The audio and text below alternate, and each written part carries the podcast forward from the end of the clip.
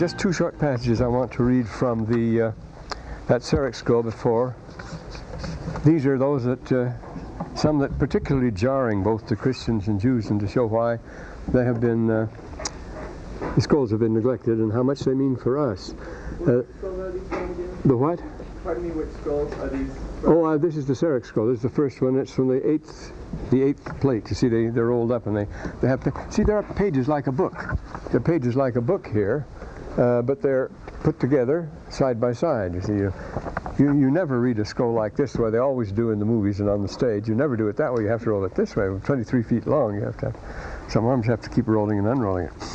Well, this one says, uh, and in the council of the church there shall be 12 men in charge. They shall be, and there shall be three priests, the head of everything, who shall be perfect in all things that have been revealed, and uh, from the Torah, from the law, and in Oseth Ameth, and in doing righteously and justly, and judgment, being wise in righteousness, judgment, and judgment, and loving mercy, and being humble, humble in their ways, each man walking with his neighbor, to be sure to be firm in the faith while they're upon this earth, in a strong, uh, with a with a strong, well, Yates with a strong sense and resolve, and with a contrite spirit.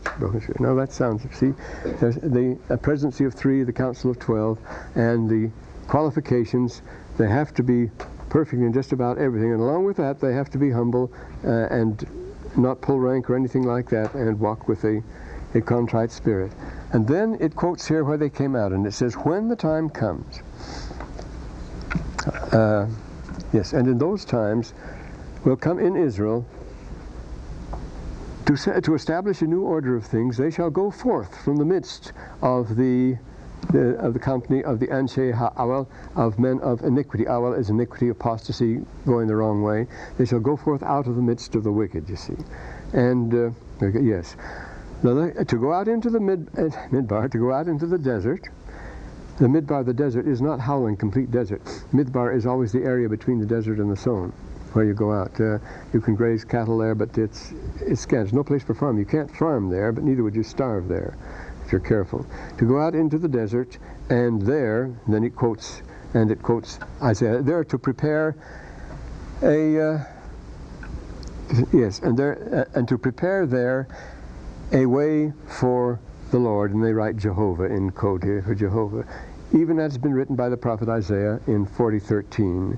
Uh, in the wilderness make straight his paths, uh, prepare a highway in the wilderness for our God. Uh. Eh, well, that is according to the teaching of the scriptures. And then there shall, when they are there, they shall observe all the laws that have been given by Moses from the beginning, and all the commandments which have been given from time to time, from generation, from eight to eight, from dispensation to dispensation in the church, as it has been revealed to the the uh, yeah, very interesting uh, to the Nabi'in Baruch Kadosho by the Holy Ghost. They're often using to, referring to the Holy Ghost. I've had some Israeli students in the class, and and uh, they really sat up when they heard that. Does it say that? Yes, it says Holy Ghost, all right. And Holy Ghost is what we have here. And then this ordinance that they that's in the uh, supplement to the Serekh scroll, found at the same time. This one where they're the order of the church. Just one section we want to read. Uh, and this shall be the order of all uh, of all the Church of Israel. Uh, well, this is the yahad of all the community of Israel, the host of Israel. Well, the host is the military side. Host of Israel uh, in the last days, when they shall organize themselves into a church. Uh, in order to walk according to all the ordinances of the sons of Zadok, of Zadok, the righteous, of Melchizedek. Then the description here of the sacrament at the end here. Uh, and when the and when they are met for the table of the church, the Shulchan Hayad, the, the table of the church. This is the sacrament, a special meal, you see, for the, the table of the church, or to partake of the new wine, the tirosh. It's not the other wine I drink, it's to partake of the new wine. Uh, and the table is all properly set and everything in order, and the wine has been properly mixed for drinking, no one shall put forth his hand upon the uh, yado uh, before first. No one shall put.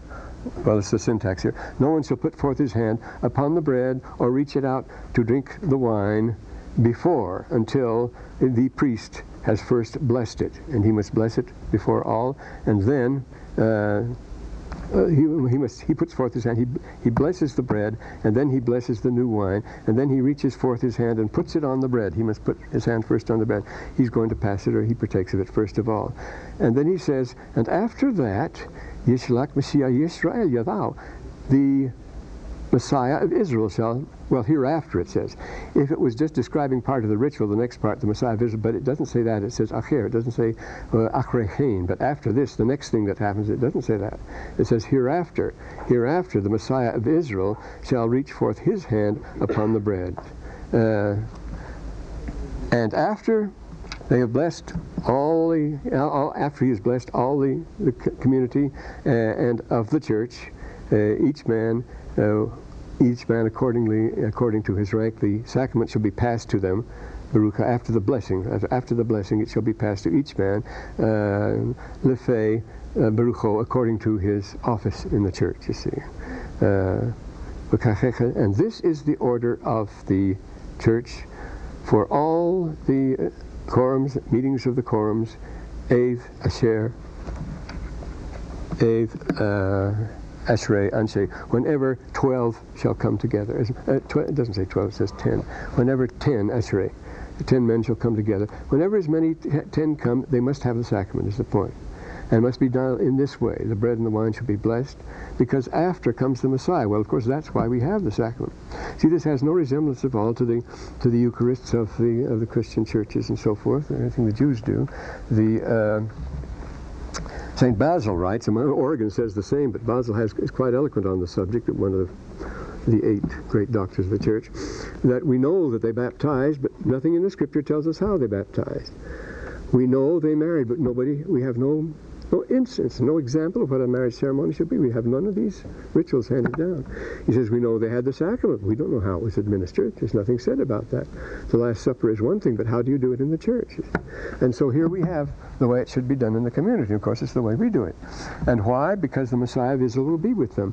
And when, remember, in, uh, in Matthew 14 and Mark 26, the Lord says, when he has had the sacrament, he says, Now I will not partake of this wine again with you until I partake of it anew in my Father's kingdom. Then we'll have it again. And every time he appears, after his resurrection, he orders bread and wine to be brought and has the meal with them, as he does with the Nephites in 3rd Nephi. He, he, he administers the sacrament to them. He blesses it personally when the Messiah of Israel does it. And why do we do it? One purpose that they do always remember him. He's in why? That they may have his spirit to be with them right now. This represents the presence of the Messiah. The time when he shall come, when he was with us before, he had this meal. When he shall be with us hereafter, he had this meal. And we are remembering both of them right now. We're looking forward to him. They may always have his spirit with them and they always remember him. So this is what the sacrament is. You can imagine how this has upset both the Christians and the Jews. They say, well, we don't have anything like this. What's going on here? Well, now we're back to our story and got to move along, and there's plenty here. So let's turn to the now. If you haven't got your Book of Mormon, you might as well go home. I mean, or it's a nice day for heaven's sake, go out. But there's no point coming to class without your Book of Mormon. See? And then in chapter four, they're going back to Jerusalem again. Uh, still going another time. And notice it talks about Laban and his 50 and his tens of thousands, his city patrol of 50, his tens of thousands in the field because he was high commander. Exactly the same position that Josh, Josh held, Joash held in the Lachish letters. And you notice that uh, Nephi is a very powerful speaker and a terrific persuader. What a salesman he would be. There are a number of speeches by him here, and he is great in the suasoria. He, he, he is very strong in the protreptic type of, of oratory, which is urging somebody to do something, and he has a line of reason that builds up to a climax and then just forces you into it. And he says here, back to Jerusalem, fooey. They've had enough, a bad enough time. They were chased out the first time, didn't get anywhere. We've got to go back. Let's go up. Let's be strong like Moses. He spake to the waters and so forth, and the Red Sea divided hither and thither. The armies of Pharaoh, uh, they would accept that tradition, you see. Then he argues in the line, you know that this is true, and an angel has spoken to you. Whereof, wherefore can you doubt? The uh, well, now wait a minute. They saw an angel and they can doubt. Wherefore can you doubt? Why weren't they completely overwhelmed by the angel? Why didn't they con that convince them for the rest of their lives? This is an interesting phenomenon. Brigham Young says, pray that you will not see an angel, you see, because uh, everyone who's seen an angel uh, has apostatized from the church. Nearly all of them did. And, uh, and wherefore can you doubt? Well, when the angel is gone, you are still there, is the point, see. You're still yourself. You haven't changed your character. You may see ten years. That doesn't make any difference. Uh, there was the glory of Moses on the children of Israel. You see, but as soon as he left them, they immediately were up to their old shenanigans, the uh, the golden calf and all the rest of it. Do the do these things leave a permanent imprint? You can have. Uh, you say uh, a person goes back to his normal life, and in this life, the earth has a very strong hold on us. Nothing is more powerful than gravitation, the weakest form in the universe. But you know, if uh, it was Mel Cook, who was a, an explosive expert, you know, he invented the implosion explosion. Uh, he was at the it's up to you here, uh, Mel Cook, he said uh, if the entire Earth uh, was made of TNT, entire Earth, and it all blew up, what do you think would happen? Now here's the weakest force in the universe, the force of gravity. It would only expand less than 3%. It wouldn't go boom like they do in, in Star Wars and so forth, where the planet explodes in all directions. That doesn't happen. The force of gravity is so powerful the Earth that would only swell up 3%, and that's it. If the whole thing was solid TNT, if there was some at the center, but this is uh, how powerful, and it holds us too. As Faust says, the Erde hat mich wieder. After all that you experience, all your spooks and so forth, the earth has you again and it holds you very hard. And this is what happens to all of us here. So if you have a, see angels occasionally, uh, don't let it turn your head. What kind of a, of a display really changes your character? What kind?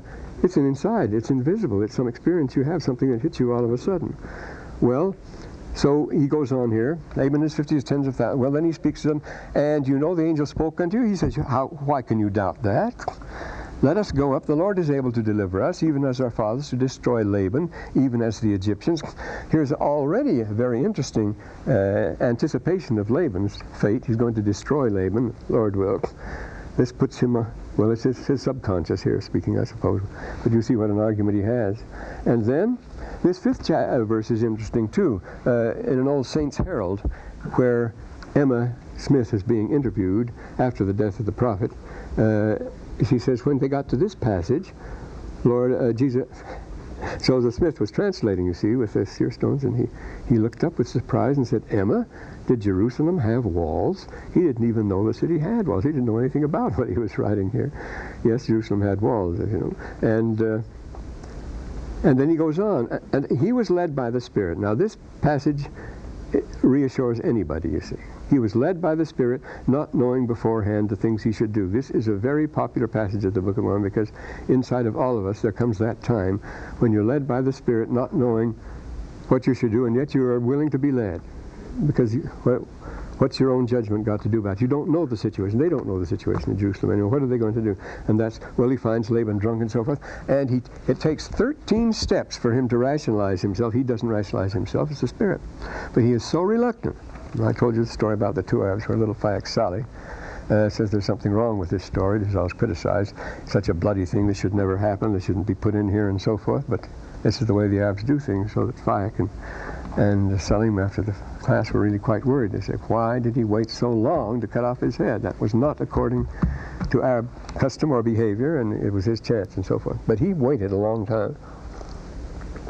He has a real struggle here, you notice, in spite of the fact here he is. It's the notice he's the, the hilt thereof was of pure gold, and the blade thereof of pre most precious steel.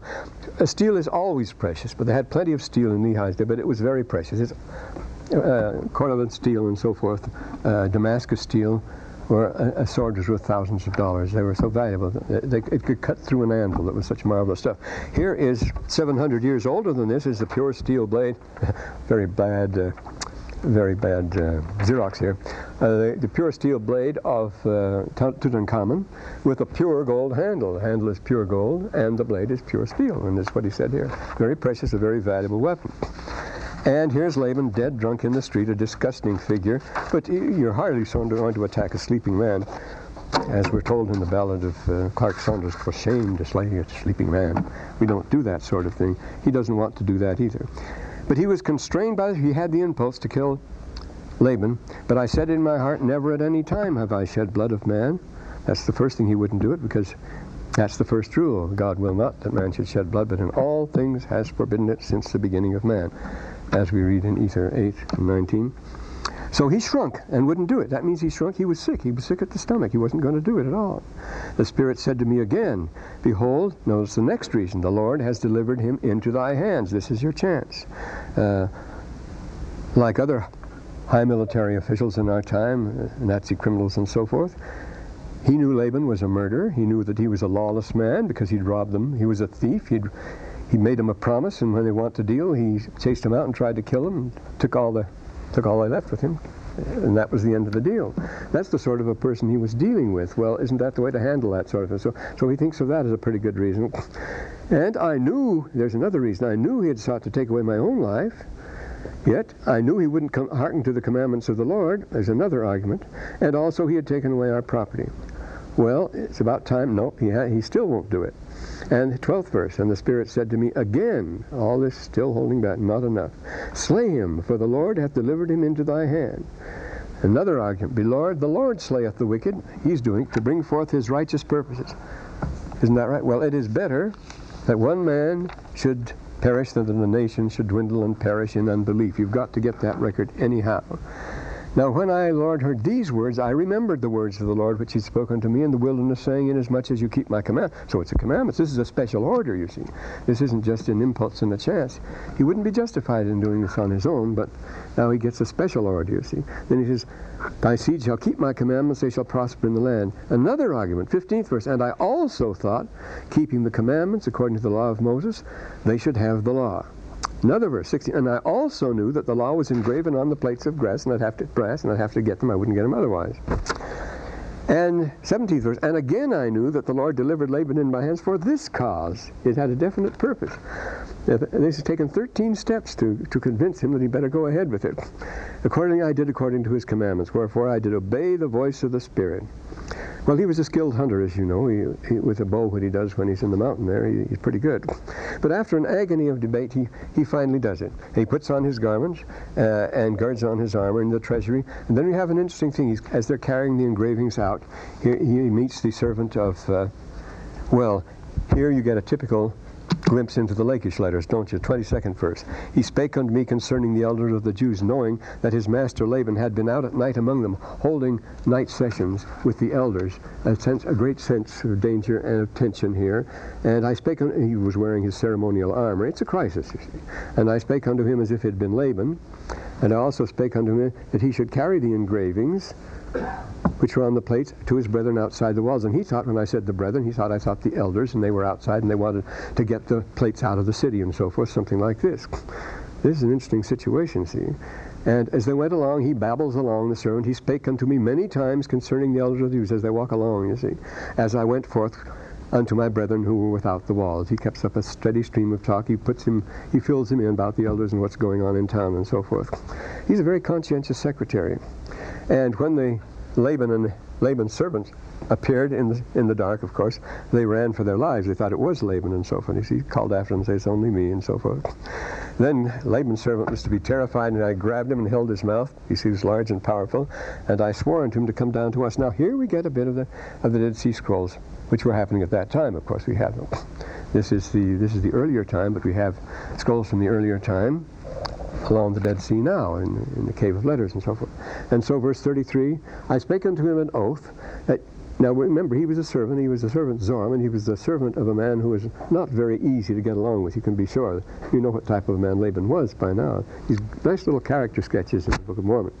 Well, and uh, so I, Zoram, I'm sure, was very glad to do this. His name is very interesting. It's a, it's a Canaanite name, being a servant. See, not he, probably not an Israelite. He was one of them because throughout the Book of Mormon, The, the Zoramites always retain a special ethnic identity. They're always Zoramites and always by themselves. So Zoram is of another blood, just as, uh, well, Ishmael is probably related. We'll see. Ishmael comes again. See, that he would be a free man. See, that's why you go into the desert. He would be a free man like to us if we go down into the wilderness. That's the only way you can do it. We have gone forth into the wilderness, as we just read that. When the time comes, the sons of the covenant shall leave the world of the wicked and go out into the desert to prepare his way. And this is the idea, you see. So, oh, it means a strong rain, a fresh, a refreshing rain. It's not a Hebrew word, though. It's an Aramaic word. Yeah. So they, from from Zoram's just saying, oh, figure they're outside the city taking the records out.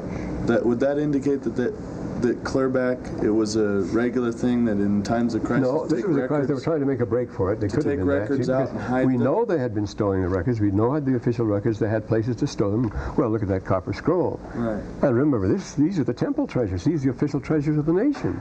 So they were already hiding these things up well ahead of time. And this was another crisis. Things look bad here, so this could be going on. Uh, it blew over for a few years, 11 years, and then, were, then it got really serious. And uh, remember, they thought it wouldn't be destroyed. The brethren thought nobody destroys Jerusalem. And Nebuchadnezzar didn't destroy it. In 597, he wanted to save it like everybody else. Once you've conquered it, it's to your advantage to leave it there. It was only because he was as hopping mad when Zedekiah, whom he had put on the throne, you see. Notice the name Zedekiah is the same as Zadok here. Zedekiah, whom he'd put on the throne, rebelled against him. Well, he he wasn't going to tolerate that, and so he destroyed the city and put all, all of Zedekiah's family to death and uh, blinded him. So, and when they got when they got there, oh yes, here goes. And surely the Lord hath commanded us to do this thing. Shall we not be diligent in keeping the commandments of the Lord? If you're going to keep the commandments of the Lord and be diligent, you have to do what they're doing. You have to come out of the midst of the wicked. You notice the passages we read the last time. They've come to plan a temple, a true temple for Aaron and for Israel and so forth, until Adke Yavo, until the the Messiah of Israel shall come. They're preparing this way his way in the wilderness. Shall we not be diligent in keeping the commandments of the Lord? Therefore, if thou wilt go down into the wilderness to my father, thou shalt have place with us. That means being accepted as a member of the society. When you're fleeing from a from the enemy, and this comes later in the dreams of Nephi, and you uh, go to a great sheikh in his tent, uh, you go in and kneel and put your and put the hem of his robe on your shoulder, a figure we find very clear in the Book of Mormon, and you say, Ana Dakhilak, I am your supplement, your supplement, your suppliant, your supplement indeed. I am your suppliant. And he's obliged then to say, ah, ahlan wa sahlan wa marhaban. And ha- have a place, have a family, have a share in our tent, and so forth. You're taken in. Ahlan. Ahlan, same word is tent, same word as family. Ahl is a family. Ohel is a tent. And uh, you have Ahlan, you have the family. Wa sahlan. Wa marhaban. Rahab is a wide place. We'll make a wide place so people move over and you have a place to sit down and now you're a member. And he says the same thing. You will have place you. You have a marhab with us if you come down with us. And Zoram took courage at the word. It sounded good to him. And his name was Zoram. And he promised that he would go down in the wilderness with my father. And he enters the covenant. He made an oath unto us that he would tarry with us from that point. So after that, we didn't worry about him. He, we knew he wouldn't break his oath. Uh, he joins the community. And the community, of course, are rated in the city as outlaws. Of course, the king and especially Laban is out to get them. They, they chased them out, it says here. Uh, when they, uh, Zoram had made an oath, he came to our fears concerning him did uh, uh, did cease. But here in the verse ahead of that, we were desirous that he should tarry with us for this cause, that the Jews might not know concerning our flight into the wilderness. The police were after them, lest they should pursue us and destroy us. So Zoram couldn't go back and report. That would never do. That's remember that what happens in the case of uh, the prophet Uriah going down into Egypt. They report and they go after him and catch up with him. Here's another interesting touch in the next chapter. Remember, none of the people wanted to go. None of them were on fire about this journey. Laman and Lemuel, of course, were flat against it. Uh, Nephi had to have a special revelation. Of course, Lehi had plenty of them. And he had to persuade Sam, had to work on him. And now we see that Mama was against it from the beginning, too. She didn't like it at all. Um, she was filled with joy when they returned because she had supposed they'd perished and had complained against my father. Sarah is the worried Jewish mama here. And she, she really tears into him. She complains, just like the boys did. He was a visionary man. He was a Pekaach. How can you trust in your crazy visions? Now what? Behold, thou hast led us forth into the land of our inherit from the land of our inheritance, and my sons are no more, and we shall perish in the wilderness, etc. You can hear her going on and on. He gives her a bad time until they finally come back again. Then there's great relief because they come back, and then it's joy. And after this manner of language had my mother kept it my father all the time they were away. She, she really worked on him. So nobody likes this trip. Well, he says, no, and his patient rejoinder is so typical. Yeah, yeah, I know I'm a visionary man, he says. uh, Papa, uh, uh, Behold, I have, but remember, behold, the tense is important here. I have obtained the land of promise. He already has it, you see. The, the promise is a promise. It's all things are present once you have made the transition, once you have accepted it. He already got the land. I have obtained the land of promise. And after this when he goes out, yea, I know the Lord will deliver thy sons out of the hands and bring them back again. Don't worry, it's all right. After this manner of language, my father Lehi did comfort my mother Sarah until they came back, and then her joy was full, and my mother was comforted, and she spake, Now I know of a surety. She doubted all along, she says in the eighth verse. Now I know of a surety that the Lord has commanded my husband to flee into the wilderness. Till then, no, she's been scolding him all along. And after this manner of language did she speak. He brings us into the family here, these things going on. And they rejoiced, and they offered them as Beach. And notice what he brought, what were in the plates. The, it was the Tanakh he brought back. It wasn't just the plates of Moses, it was the Tanakh. T is for Torah. That's the five books of Moses. N A and N is for Nabi'im, the prophets. Prophets. And K is for the Kitabim, which are the literary works and the histories. The histories and the literary works like the Psalms and so forth. History and literature. So they, they call the entire Old Testament the Tanakh, the Torah, the prophets, and and that's exactly what was in the bronze plates we read here. Notice verse 11. He beheld they did contain the five books of Moses. Verse 12, and also a record of the Jews from the beginning. Their complete history is there too, down to the time of Zedekiah, king of Judah. See, they were the Jews, the inhabitants of Judah were Jews. And thirdly, 13th verse, and also the prophecies of the holy prophets. So it contained the prophecies of the holy prophets. It contained a record of the Jews from the beginning, right down to Zedekiah, the time they left, and it contained the five books of Moses. It was the Tanakh. So they had the complete Bible, the Nephites did. And also they had their genealogy, a descendant of Joseph. This is an interesting thing, you notice. Uh, well, we'll get to that in a second. The genealogy, and he found out that he was a descendant of Joseph and so forth. Uh, why didn't he, who was an important rich man, have it and so forth? Well, these documents were very rare and they were secret. They were kept, he wouldn't be able to get them.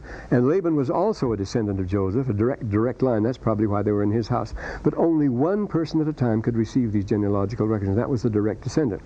In this case, it happened to be Laban. And uh, and my father, when he read these things, was filled with the Spirit and began to prophesy. And he says, These plates of brass should go forth unto all nations, all kindreds, tongues, and people who were of his seed.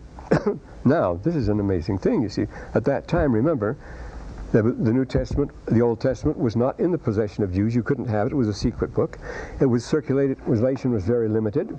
The law was read publicly once a year, but only the Sopharim, the scribes and Pharisees, that's why they were so jealous of their rights. The Sopharim was the one that started interpreting the law in Palestine where they didn't have a, in Babylon where they didn't have a temple. They took the right of, and they got a proprietary claim, the, the Talmuds, they call themselves rabbis, which means the great ones, by their own title. The, the uh, Talmud is full of the most outrageous boasting. You never heard men who built themselves up like those. They were absolutely insufferable, just like the scribes and Pharisees. So the scribe is, the Sopharim is a scribe of the, uh, of the New Testament that the Lord had to, to face up to. But you didn't have a copy of the Bible in those days, and what's more, it wasn't, in, nobody but Judah could have it at all, or thought it applied to him. It wasn't until the third century that Ptolemy had the 70 Jews come down. He was now the, the, king of Egypt, immediate direct successor of Alexander the Great. He was a great and competent ruler, and he was collecting the greatest library in the world because the king of uh, the we, we, talked about uh, uh, Cyrus, the uh, of uh, Lydia they were collecting libraries. They, these tyrants, you heard about these tyrants, they tried to build their prestige by, by uh, building up big libraries everywhere. The biggest library, the better, better culture. And as a rival to uh, to libraries in the north. Ptolemy wanted to have the largest library in the world. And he was told there was one book he didn't have. He thought he had every book in his, on religion. He says there's one you don't have, and that's the book of the Jews. So he ordered the 70 Jews to be brought back to Alexandria. And he shut each one up in a special cubby by himself and gave him a copy of the Old Testament to translate. then he compared the translations. And of course, the story is they were all word for word, letter for letter. But we still have the Septuagint. That's why it's called the Septuagint, the translation of the 70 Jews. They, and by comparing them, he knew that they were right. But the. Uh, and what's more, we have the Septuagint, which is 300 years older than any, well, far older than that, than any Hebrew text we have. The oldest Hebrew text we have is the Ben Asher Codex from the 9th century AD. But we have a Greek text from 3rd century BC of the Old Testament. That's the one to follow. We have that and we compare it. And it's a very interesting thing where the scrolls differ from, remember, in Cave 1, the thing I could have brought along because I have the, the bound, bound copy of it, was a complete copy of Isaiah a thousand years older than any other Hebrew copy of Isaiah known. There are 3,000 different, different readings in it, but they're mostly trivial readings, showing that how marvelously well these scriptures have been handed down. But where there are differences, the Dead Sea Scrolls, the old, old ones, see, always follow the Septuagint, as a rule follow the Septuagint. And where Joseph Smith differs and where the Book of Mormon follows, say Isaiah, there are quite a number, see, long passages from Isaiah in the Book of Mormon, where they differ from our King James Bible, they follow the Septuagint too, and they follow the older text.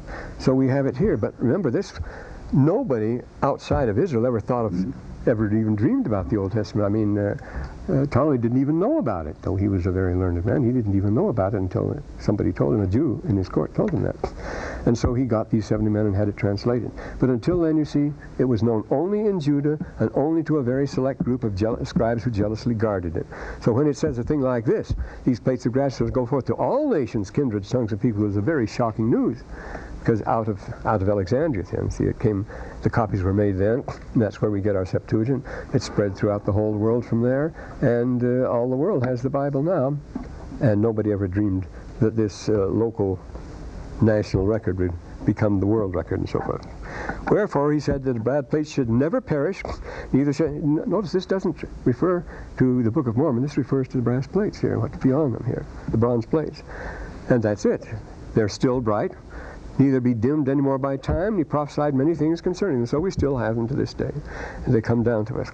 And uh, and these are great words to us. Notice the, the why did we need them on the on the trip here? And this is the 21st verse that we could preserve the commandments of the Lord to our children. And the commandments here, both in the prophets and in the writings, of course, and in the book of Moses. Well, now the next one, uh, he tells us he's going to give us an abbreviated count. I write the things which are pleasing unto the world. I do not write, but the things which are pleasing to God and unto those who are not of this world. That's important. The Book of Mormon is not to be peddled for entertainment or TV fare. It is not meant to be diverting. Mark Twain says it's simply chloroform in print. Most people can't even get through it. I think it's the dullest book in the world. We know it's anything but that, but it isn't written as a bestseller. It's not written for the sake of the story or the thrills, though people are trying to build it up for that to make a quick buck. You know, today it goes on everywhere. Uh, when you pick up the Book of Mormon, you, you shift your mind into another gear, especially. And uh, not to relax, you have to make it a working force then, really get going. Well, then here, they still have to take another trip back to Jerusalem. So, and it's get to the wives, that his daughters should take the daughters to wife of, of Ishmael. So they go down in the second verse, and to went straight to the house of Ishmael. He, he knows where he's going. My brethren should again return to the land of Ishmael and bring down Ishmael and his family into the wilderness. Well, of course, the name with Ishmael. Remember, the great rival of Isaac was Ishmael. Ishmael claims the covenant, and the Muslims claim they're, they're Arabs, they're from Ishmael, and they, they claim that it was not Isaac who became the true heir of the covenant, but it was Ishmael. So there's always this fierce rivalry between them and the people, not between them. They both buried Abraham together. I mentioned that at a, at a meeting once when we had a lot of Arabs in the school, how Abraham, uh, Ishmael, and uh, Ishmael and Isaac were reconciled and were, were good friends. And that hit them so hard, some of these Arabs, that one of those boys went functionally blind for two weeks.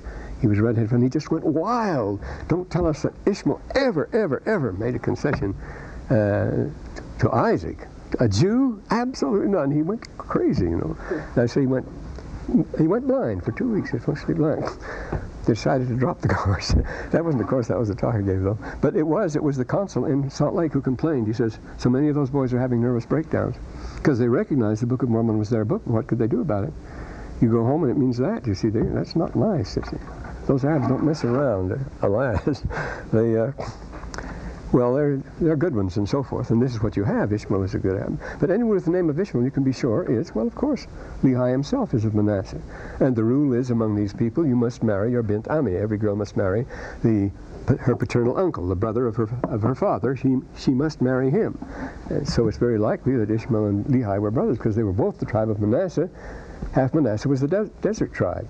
They lived way west, uh, east of the Jordan there, uh, out in the desert, and uh, and Manasseh and Joseph, but Manasseh was the wild one. Well, he went to the house of Ishmael, Ishmael, and gained favor in his sight, and Ishmael, insomuch that we did speak unto him the words of the Lord. He listened, he was a righteous man. It came to pass, the Lord did soften his heart. That was necessary again, you see. Uh, the way the Lord gets things done in the Book of Mormon, he always has to end up softening somebody's heart, or nothing would move. Same thing in our society and also his household, that they took their journey with us down into the wilderness to the tent of our. Now notice how they're not only willing, but they're able to do it right night. They don't have to stay six weeks and get ready, settle my affairs and so forth. This Ishmael was ready to go. They went up to Ishmael's house. He's a desert man. Just Lehi himself is a merchant. Remember, he starts out when he's traveling in the desert. He sees the light on the rock and so forth on his trip, and then he staggers back home. But here, the uh, they, they make no fuss about it.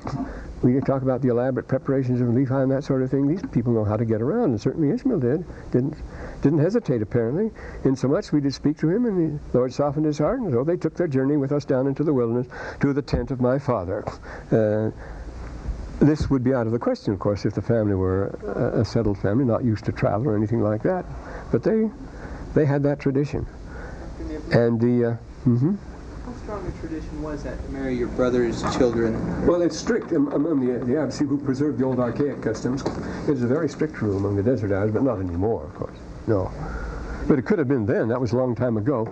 No, but remember, we're in, in a peculiar family here. Remember, these are not uh, full-blooded Israelites, so to speak. They have all this Egyptian blood in them and everything else. The descendants of Joseph uh, through Asenath, the daughter of the high priest of Heliopolis in Egypt. That was the mother of Joseph. and uh, uh, the mother of Ephraim and Manasseh, and they were descendants of Manasseh. We boast that we are descendants of Ephraim.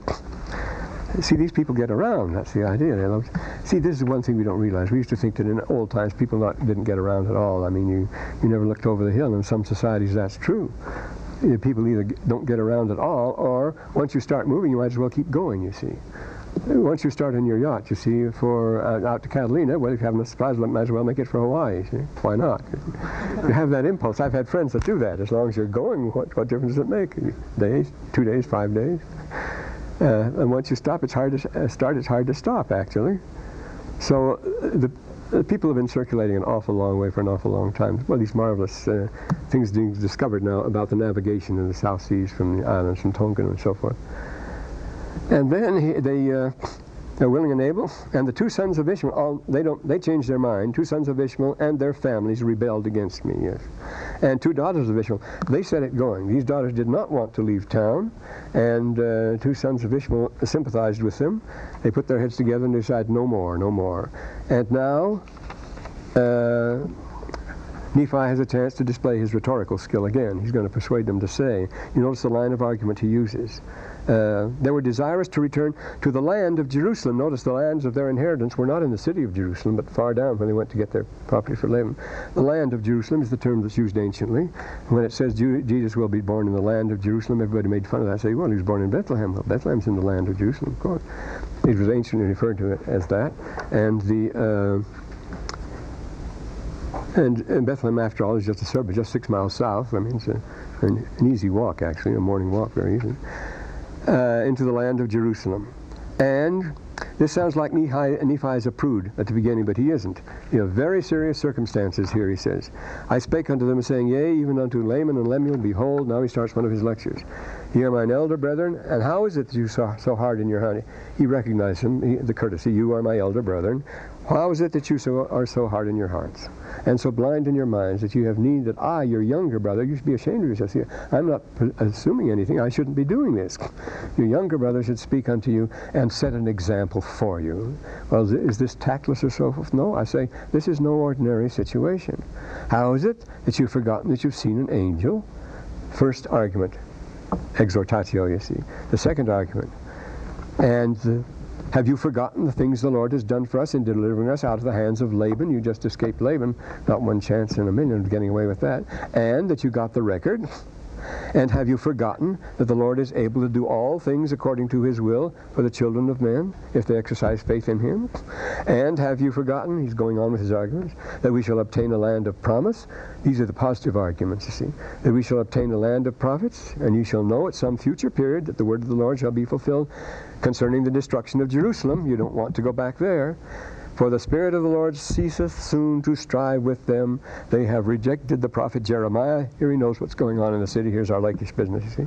They have cast him into prison. They have sought to take away the life of my father, insomuch they have driven him out of the land. Now, what sort of a chance have we got there? So he says to them very tactfully now, after these arguments, all right, if you want to go back, you're perfectly welcome. I have no power over him. I'm your younger brother, he says. And now, if you have choice to go up to the land, all right, all you have to do, go ahead. Remember the words which I speak unto you, and if you go, you will also perish. So go ahead and welcome. They thought about that again, they just got mad when he said it. Just got they were furious. They tied him up and left him behind to be devoured by the beast. Another common practice in the desert. Uh, you won't kill a person. That's that's murder. But if you tie him up and just leave him there, you don't have to worry. Let the animals carry that out. No, that's a, a custom too that you read about in, in the Arab poets and so forth. Well, the Lord gave him strength, and he burst his bounds, and. Uh, Prayer plus effort did it. You notice he, he prayed with all his might and he strained with all his might. And it came to pass when I said these words, the bands were loosened from my hands and feet, and I stood and spake to my brethren again. Uh, and uh, again, here you see, uh, he didn't consider this a miracle. He said nothing about being mir- miraculous. He just said he prayed and he strained and his bands were, were loosened. And it came to pass that they were angry with him again. They weren't overpowered at all until the daughters pleaded with him. One of the mothers of Ishmael, uh, the mother, and one of the daughters pleaded with him. And this is a thing that no Arab, under any circumstance, can resist. If a woman pleads from the other tribe, even if it's the worst enemy against your worst enemy, if a daughter or a mother pleads, then you are under obligations. It's the chivalric oath, you see. Uh, chivalry, the rules of chivalry in the Middle Ages were adopted in the Crusades, you know, and taken back uh, in the time of Edward I. And uh, they were taken from the Arabs. Of course, it was the Arabs that fought them the great the great knight, all the chivalry on the side of uh, in the Crusades was shown on the side of the Arabs. Salah ad-Din, the greatest, the greatest, noblest knight of them all, who was so kind to Richard I, who treated everybody else so badly, who slaughtered everybody else. He sent him some when he was sick. He sent him his favorite physician, and he uh, physician, and he sent him some sherbet, and he sent him some recipes and things like that. Well, no Westerner would ever do that for him. Uh, that was uh, Salah ad-Din, and so he. Uh, the daughters pleaded, and it did soften their hearts. Incidentally, if you want the best possible, it's called, and I think rightly so, probably, the greatest travel book ever written is the two volumes of Charles Doughty called Travels in Arabia Deserta. Charles Doughty is the great classic. He's the one that they all went on. It was the end of the 19th century uh, that Charles Doughty. O-U-G-H. You can get him. You can get him in paperback, as a matter of fact. Travels in Arabia Deserta. This describes minutely all the customs. He went out and lived among them uh, all those years and suffered greatly. But what an eye, what an observer. Well, there are others, of course. Uh, the later ones, like Captain Bertram Thomas and uh, Philby and others. and they bowed down before him. Well, now, bowing down, that's, they might have well given in when they were mad, very mad at him, bound him up a little while before. But dying down before him, when you've done a, a, serious wrong to someone, the only way to apologize is to bow down to him. That's another custom. Bowing down was an act of, of apology and not of submission. They're not bowing down in submission at all. They're still the older brothers. But they apologize for the wrong they have done. They reverse it, you see. And, uh, and they pleaded with him that he would forgive them, you see. You say, is this plausible? Well, this happens all the time. This is classic. And I did exhort them that they should pray unto the Lord their God for forgiveness. And then they went back to the tent of their father, unto the tent of my father, and offered sacrifice. Notice every time they come back, they offer the sacrifice of the return. After a successful journey or expedition or project, you offer a special mizbeach there. And notice the beginning of the next chapter, we did gather all manner of seeds of every kind, both of grain of every kind and fruit of every kind. Does that mean vegetarian diet where they're going to live on seeds? No, of course. They were intending to settle somewhere. They're going to plant these. They were going to farm. They were going to establish a community. When they were told to cross the ocean, they were all just bowled over completely. But here, when we get to that, but here they're all, obviously, they're going to settle and make a, another community in the desert. There have been many, many of those. Uh, make straight his path in the wilderness and so forth, waiting for the coming of the Lord. And again, his father is a very significant statement showing the levels of revelation you can have. In the second verse, Behold, I have dreamed a dream, or in other words, I have seen a vision. What's the difference between a dream and a vision? Well, you, will just have to know for yourself, see the nature of the dream and so forth. And this was a classic dream of dreams. Of course, anti-Mormons have written this, well, Joseph Smith Sr. had a dream like this. Once he dreamed he was in the woods. It was all stumps there and so forth. But this is the most common of dreams, after all. This, uh, how does the, uh, uh, how does Dante start? Nel mezzo del di Mozzavita mi ritrovai per una selva che la dritta via mi. In the midst of the journey of my life, I would suddenly find myself in a dark forest, and it occurred to me that I'd lost my way. And Piers Plowman, a 12th century English epic, begins. Oh, it starts out in the Somer says, and when soft was the song, I shoot me and shoot as I the ship and it goes on and on.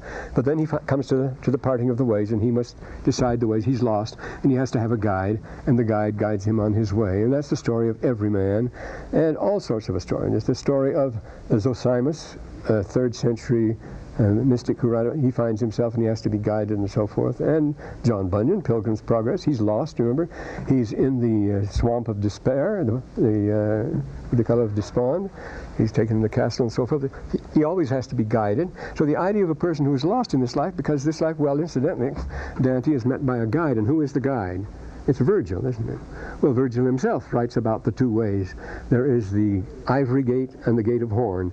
The one is of bad dreams, the other is of good dreams. This idea of finding yourself lost, because that's what we are in this world. We are lost.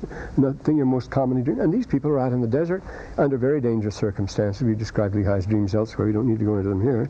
But he sees a man dressed in a white robe, and he came and stood before me. This is the person who's going to be his guide. Uh, he's going to be his. Uh, uh, his uh, paralemptor is the is a classical word for the person who guides you through the, the ordinance of the temple and so forth, ancient, because you have to. It is a man dressed in a white robe, and he finds himself in a dark and dreary wastes, per una selva scura, in a dark forest. You see, as Dante says, and. Uh, then he came to a large and spacious field. It opens out, and that's the Maidan. The Maidan plays a very important part in, in mythology, dreams, and history. So that's the broad field that opens out, and Maidan is a field of contest. It's a it's an athletic field. It's very important in uh, well wherever you hold a, a, chivalric contest, chivalry, where you have a fight or anything like that, a display. That's a Maidan, an athletic field. The time's nearly up now, and this is frankly a parable. It's an allegory. He says it is. We came to beheld a tree whose fruit was desirable to make one happy. The fruit thereof was white with all exceeding whiteness that I had ever seen, and it was desirable above all other fruit, and by it was a river of water. And uh, of course, this is the Egyptian question, and you ask her, how literal is this? Well, of course, if you're in the desert, what do you need? If you don't perish, you need food, of course. And what, what, what will give it to you? Only a tree. But a tree of fruit, you'll die of thirst or hunger, and you must have water, but you must have food. And the food, the tree will only grow where there's where there's fruit. Here I have a picture of a, one in the desert. This is down on the way. It's hard to believe that these ways were, these pictures were once so, so top secret that I would have had to go to the Calabozo if I told where they'd come from. This is right along Lehi's Way, right, along the, uh, the Arabia there, and there's a spring that comes down at the foot. But this is a different kind of string on center. Here's a typical picture of a street in Jerusalem, but easy to bump somebody off in that street and get away with it, wouldn't it? Well, lots of the streets of Old Jerusalem are just like that, as some of you know. But anyway, he, uh, The river, the tree, of course, is joined by a river of water. Well, the first psalm begins that way. Wahaya ka'it shatul al yeto uh, uh. Uh, He shall be, the righteous man shall be as a tree planted by a pool of water. The tree needs the water. Whose fruit does not fall off prematurely and whose leaves stay on. Well, which bears its fruit. Uh, yete, which bear, brings forth fruit. Yete, which brings forth fruit and its leaves fall not off. So you're compared the tree that grows by the pool of water. He'd know the first psalm, he'd know that by sight. So it's a figure to dream about. Everybody would dream about it naturally. And uh, that's what we're having here. He dreams about that. Because that's your life. Your life is saved if you found the water and if you found the fruit. You're not going to find the fruit if there's not water by it. And at the head thereof he saw his father and mother. Well, I have a picture here from the, the next time, from the uh, Dura Europos synagogue, the oldest Jewish building known in the world, discovered a few years ago and excavated at Dura Europos in uh, on, Euphrates, on the Tigris, isn't it? Dura Europos, well into Asia there, a third century synagogue, the oldest synagogue known. And here is the tree of life, you see. And it's bearing all sorts of fruit, and under it is uh, Isaac and the 12 sons, the 12 tribes of Israel. And here is Joseph ble- ble- uh, blessing Ephraim and Manasseh, or uh, uh, Jacob um, blessing Isaac and Jacob. Uh, Isaac and Jacob, or Isaac ble- blessing Jacob and Esau. We'll get it right sometime. Uh, and uh, here are the twelve. And here is the is the Orphic figure who is playing music of beautiful harmony. The tree is full of animals. There are birds and animals there, and all creatures are being fed on the fruit of the tree. This is the tree of life, and it's right over the main shrine. This is where the shrine of the Torah was, of this very ancient synagogue, the oldest church, Jewish church we know. Right over it is this tree of life, with all the symbolism that is brought out in by Nephi here. He's going to say that all creatures are fed on it and everything else. This is uh, blow it up. It's in that. I don't know. Do they include any? Any illustrations in that book, uh, uh, Lehi in the Desert and things like that? Oh no, this is uh, uh, Since Cumorah. Yes, there's a picture of this in Since Cumorah, I do believe, a, a, bigger one, yes. But see, the Tree of Life was a central thing, and I say nobody knew anything about this until about 19, let me see, about 1940, wasn't it, uh, when they, the Dura Europos was discovered, and it told us all sorts of things about the Jews we didn't know before. But notice what an important position they give to the Tree of Life, and here are and here are the 12 sons of Israel here against, uh, surrounded by, surrounding Jacob or Israel. Well, I see the time's up now, but we have to move along. Well, we are moving a little bit. And then they come to the rod of iron. Yes, yeah, so we'll take it up at the tree there.